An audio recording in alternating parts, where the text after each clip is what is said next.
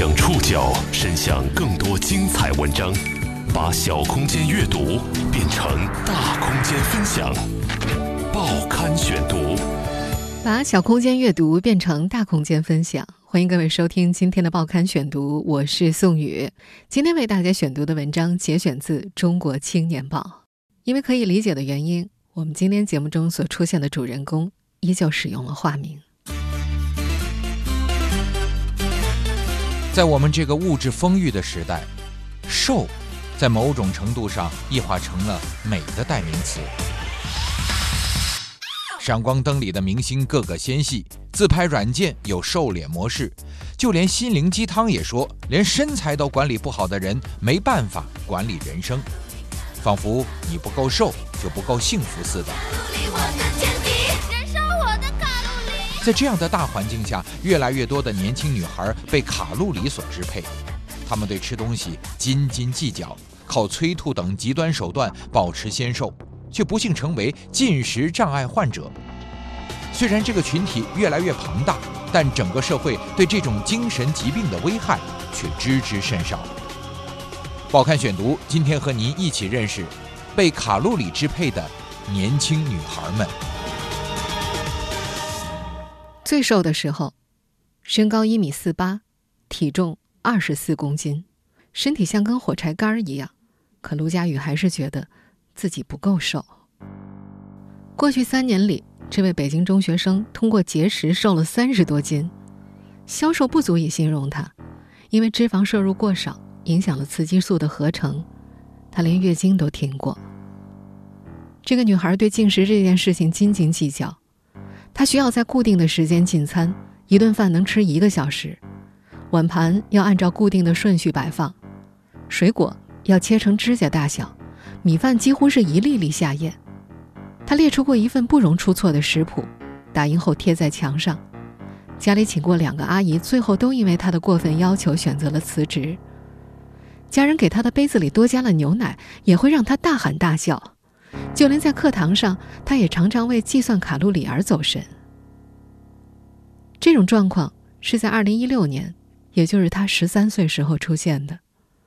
第二年，母亲林化。在社交网络上描述了她的状况，有人提醒要去就医。女孩很快确诊了进食障碍。这个孩子符合医生对进食障碍的基本特征描述：进食行为异常，对食物和体重、体型过度关注，多发于年轻女性。根据医学文献，女性和男性患者的比例超过了十比一，这是精神疾病的一种。普通人对这种精神疾病几近无知，在二零一九年三月之前，百度百科词条里，进食障碍还被列为消化内科疾病，主要症状被描述成营养不良、消化道及内分泌症状。中华医学会身心医学分会进食障碍学组副组长、北京大学第六医院综合三科病房主任李雪妮作为专家参与了词条的修改工作，更改之后的版本是。精神科疾病由个体因素、家庭因素及社会文化因素造成。一个少有人知的事实是，厌食症是精神科致死率最高的病种。多位医学专家都强调，根据全球已有的研究，其致死率高达百分之五至百分之二十。到底什么是进食障碍？它是如何杀死这些患者的呢？这种一度被认为只存在于西方世界的精神疾病，如何一步步蚕食那些患病的年轻女孩呢？报刊选读继续播出：被卡路里支配的年轻女孩们。医生李雪妮见过不少进食障碍的患者死去。她所在的北大六院，一家精神专科医院，是国内最早治疗进食障碍的医院。进食障碍本身并不致死，但过度消瘦会引起心律失常、器官衰竭，进而导致寿命缩短。通常情况之下，患者会产生抑郁的情绪，有人会死于自杀。李雪妮看到过，因为进食障碍，有的病人命悬一线，有的住进了重症监护病房。她记得，有位病人经过治疗，刚刚恢复规律饮食，可是身体机能突然崩塌了，转到综合医院抢救了一个多月。还有人，就死在住院前一天夜里。按照医学论文公开报道的情况，进食障碍群体有个四分之一定律：不干预的话，四分之一的人可以自行痊愈，四分之一的人会好转，带着症状正常生活。还有四分之一的人会患病慢性化，生活受到影响。剩下四分之一的人可能会死掉。著名医学期刊《英国柳叶刀》杂志二零一六年刊发的一篇论文估计，欧盟大概有两千万进食障碍患者，中国尚缺乏相关研究数据。过去很多年里，医学界没人认为中国存在进食障碍这种疾病。在二十世纪五十年代出现的一种说法是，进食障碍只限于西方。这种假设陆续被日本、韩国、新加坡及中国香港等地报告的病例推翻。在二十世纪九十年代初一次国际学术会议上，有西方学者仍然主张中国不存在进食障碍患者。北大六院医生张大荣把他的两位患者带到了会场，改变了人们的看法。不过，在二零零二年之前，北大六院的进食障碍治疗基本局限于门诊。在张大荣的带领下，该院于二零一一年建立了国内最早收治进食障碍患者的专科医院。他也被称为中国进食障碍治疗领域第一人，担任了中华医学会身心医学分会进食障碍学组荣誉组长。北大六院综合三科统计，二零零二年到二零一二年。在该院住院的进食障碍患者，从年均二十多例增长到一百八十多例。上海精神卫生中心的统计数据也显示，进食障碍患者迅速增加。二零零二年，该中心门诊仅收治三例；二零一八年，五百九十一例。患者的来源地也从一二线城市向三四线城市拓展。上海精神卫生中心临床心理科身心病房主任、进食障碍诊治中心负责人陈觉说：“进食障碍曾被认为是西方文化的产物，在西方，中世纪就有关于自我绝食的记载。从二十世纪五十年代起，西方文化以瘦为美之风愈演愈烈，进食障碍的发病率也逐年上升。而中国在改革开放之前还没有完全解决温饱问题，加上……”传统文化当中，孩子以胖为美的观念，进食障碍在当时的中国并不是一个突出的问题。而今天，温饱问题解决后，人们吃饱了饭，进食障碍又多了。温饱问题解决了，进食障碍又多了。更为严重之处还在于，在物质丰裕的年代，吃不下饭的风险，很多人意识不到。报刊选读继续播出，被卡路里支配的年轻女孩们。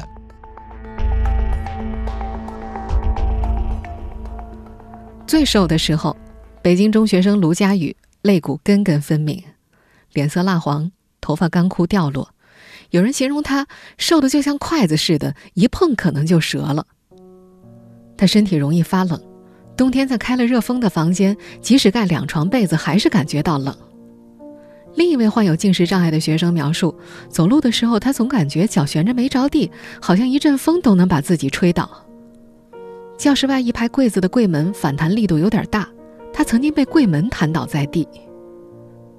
北京协和医院临床营养科副主任陈伟曾经为不少进食障碍患者做过胃镜，他见过的胃壁有的跟一张纸一样，几乎都要破掉了。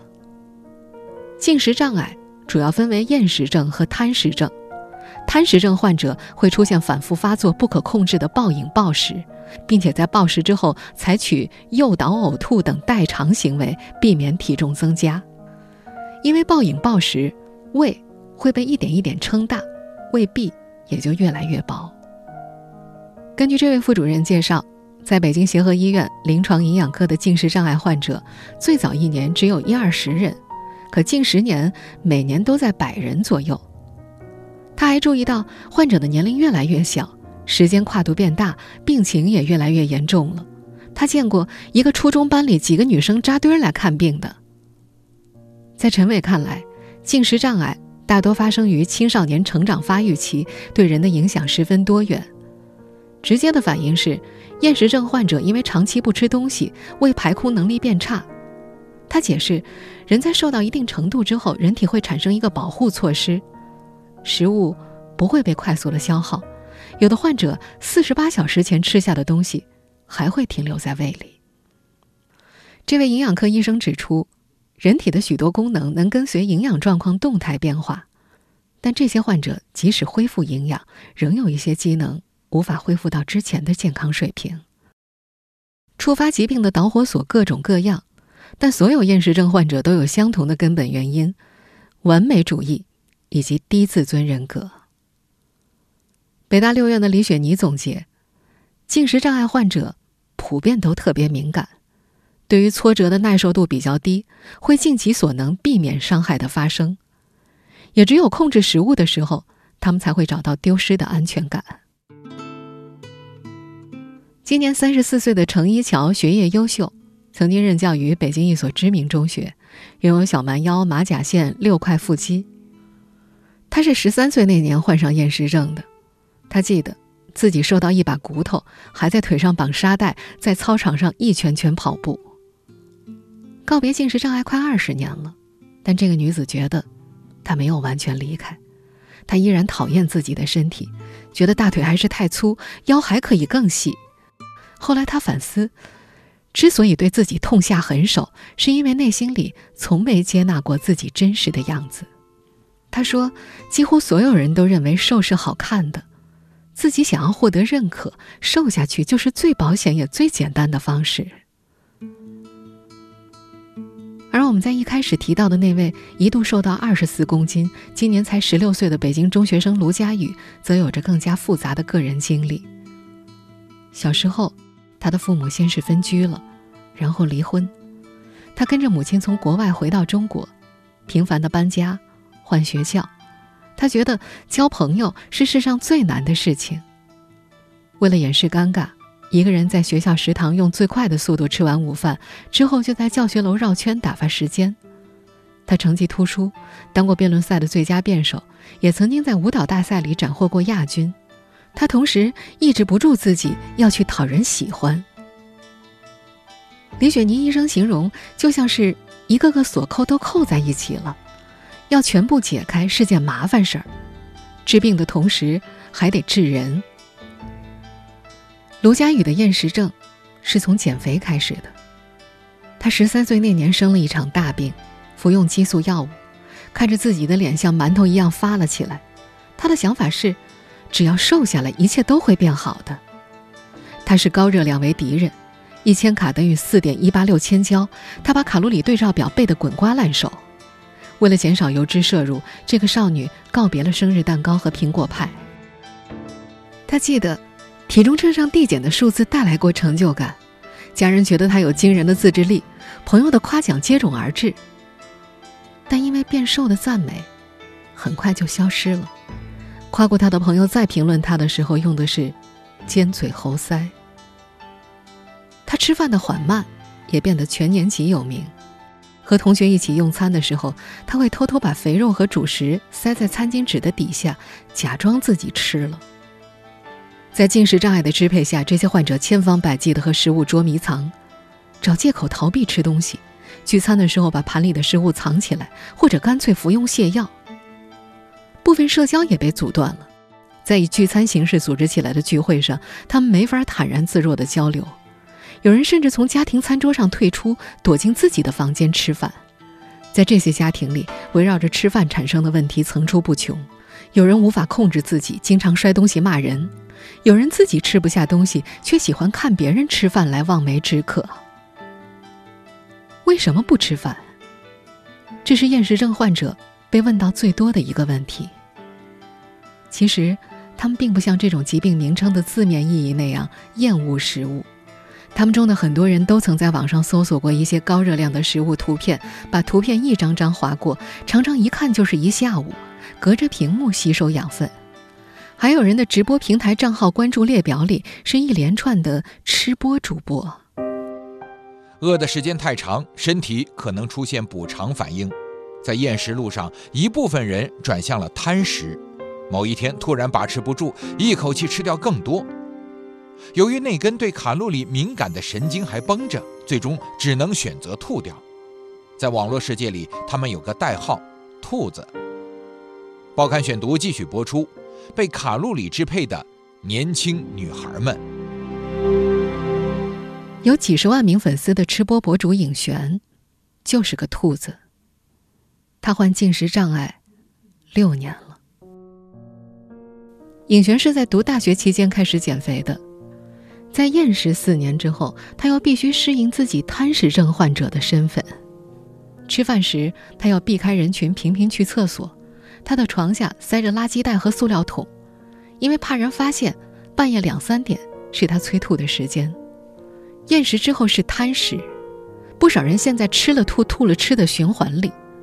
很多名人都患过进食障碍，以演员和模特居多。有报道说，美国歌手 Lady Gaga 从十五岁开始就在厌食症和贪食症之间挣扎着。从厌食转为贪食之后，尹璇参加了大胃王比赛，并找到了用武之地，成为了吃播主播。他需要展示的有些是商家要求的带货产品，比如成箱的罐头。一次直播，他很可能要吃下将近二十样东西。他白天睡觉，晚上的黄金时段就打开摄像头，一直播到午夜。同一屋檐下的父母知道，镜头之外，女儿会催吐好几次。为了催吐，他的房间里放了很多塑料桶，还有两三箱大桶矿泉水。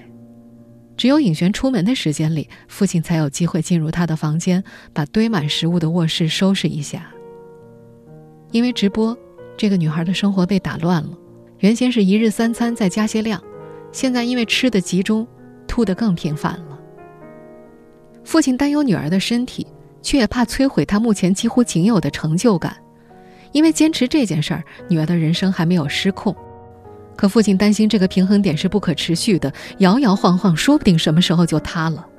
争论起来的时候，尹璇会用一句话怼父亲：“你放心，我比你挣得多。”让这位父亲更加担忧的是，很多吃播视频下面知情的粉丝会打出一个兔子的表情，隐晦的表示催吐的含义。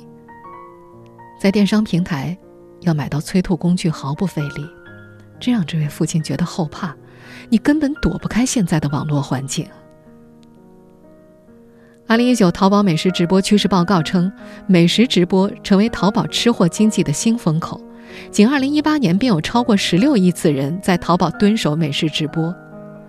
百度指数也显示，二零一四年四月到二零一九年六月，吃播指数从几近为零增长至近四千点。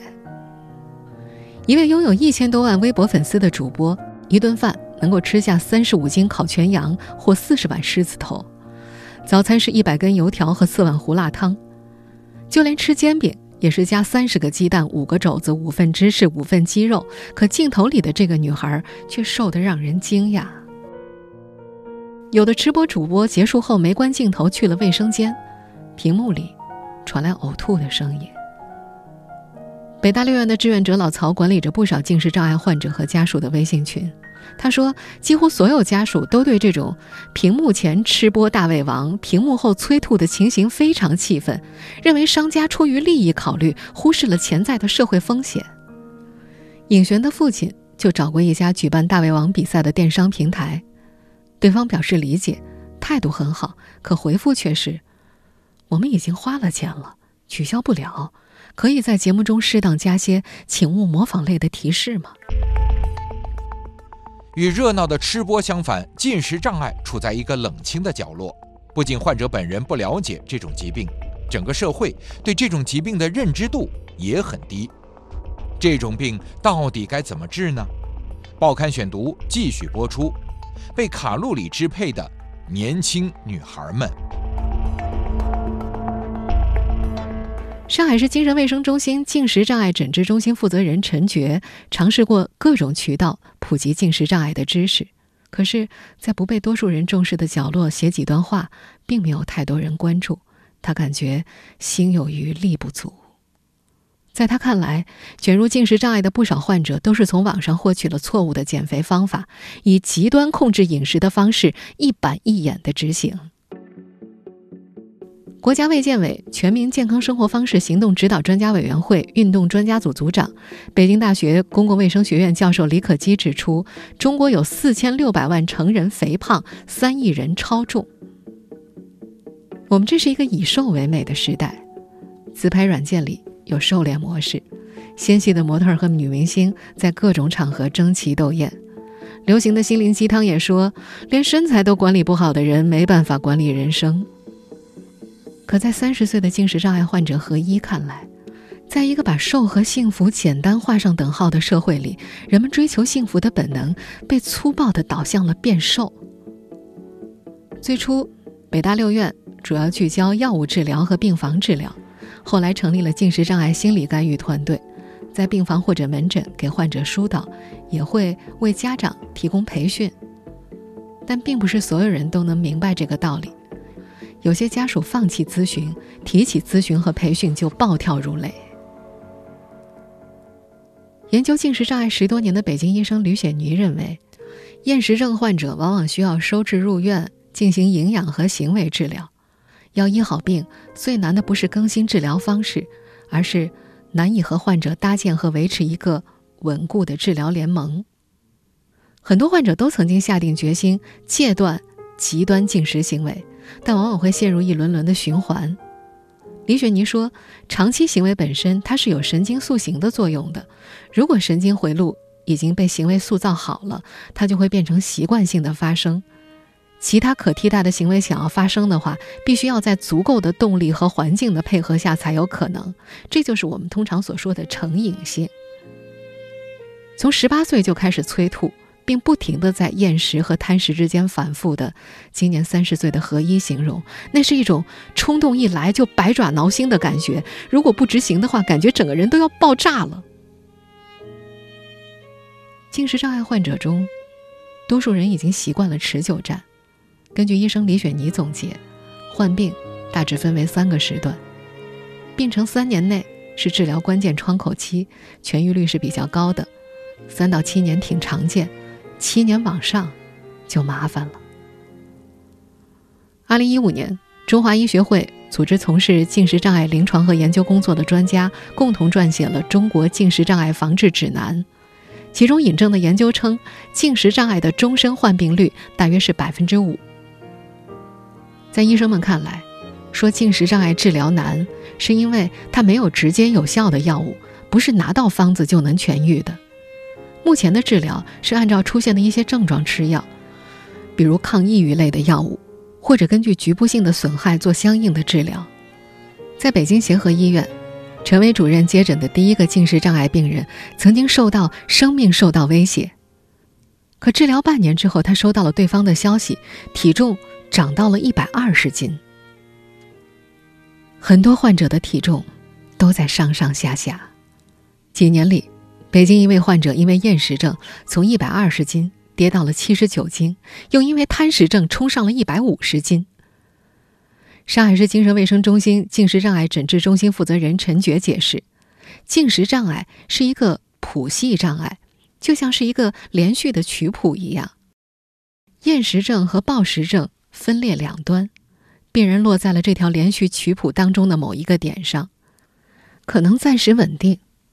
也可能一直摇摆，或者沿着线往下走。有时稳定，有时摇摆。这些不幸陷入进食障碍的患者到底该怎么办呢？如今的医疗手段能帮助他们走出厌食和贪食的轮回吗？报刊选读继续播出：被卡路里支配的年轻女孩们。目前在中国。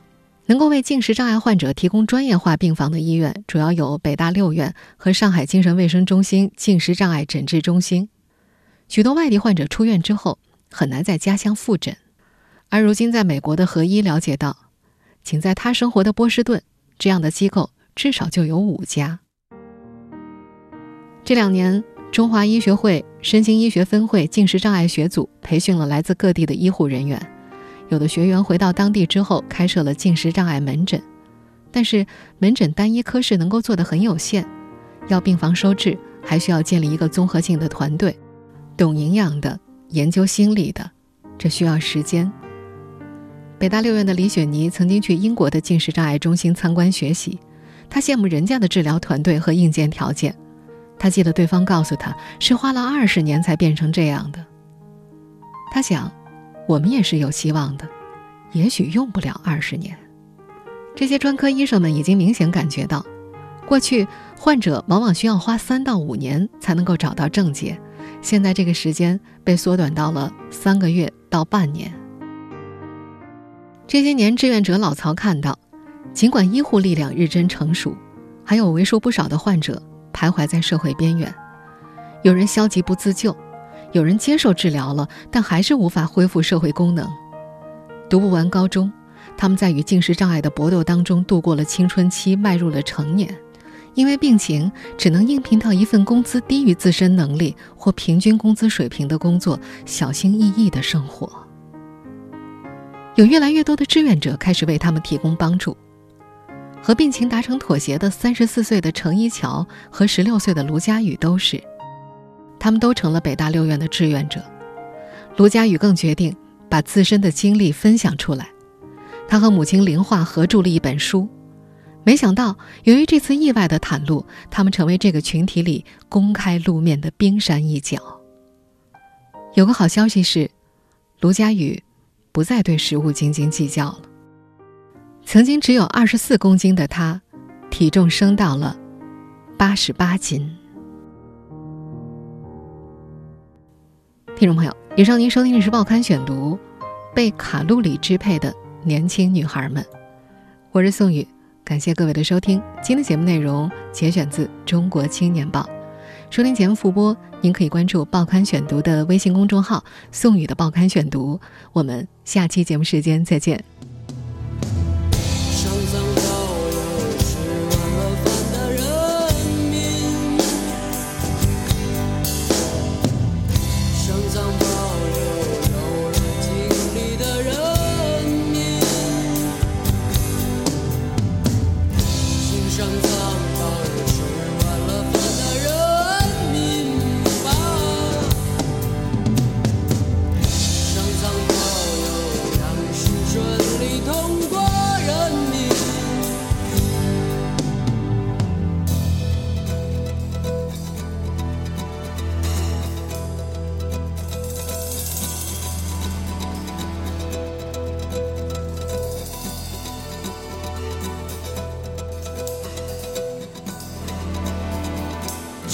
的不甘，想要能够活着，上天之想能够活下去，正确的浪费剩下的时间，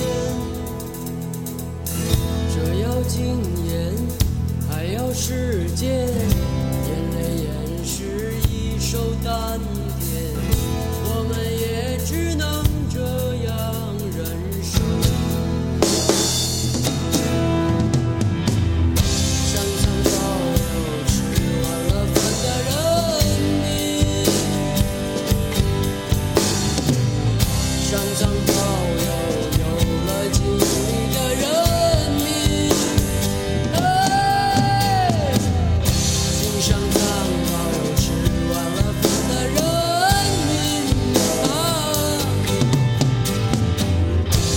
能保佑粮食顺利。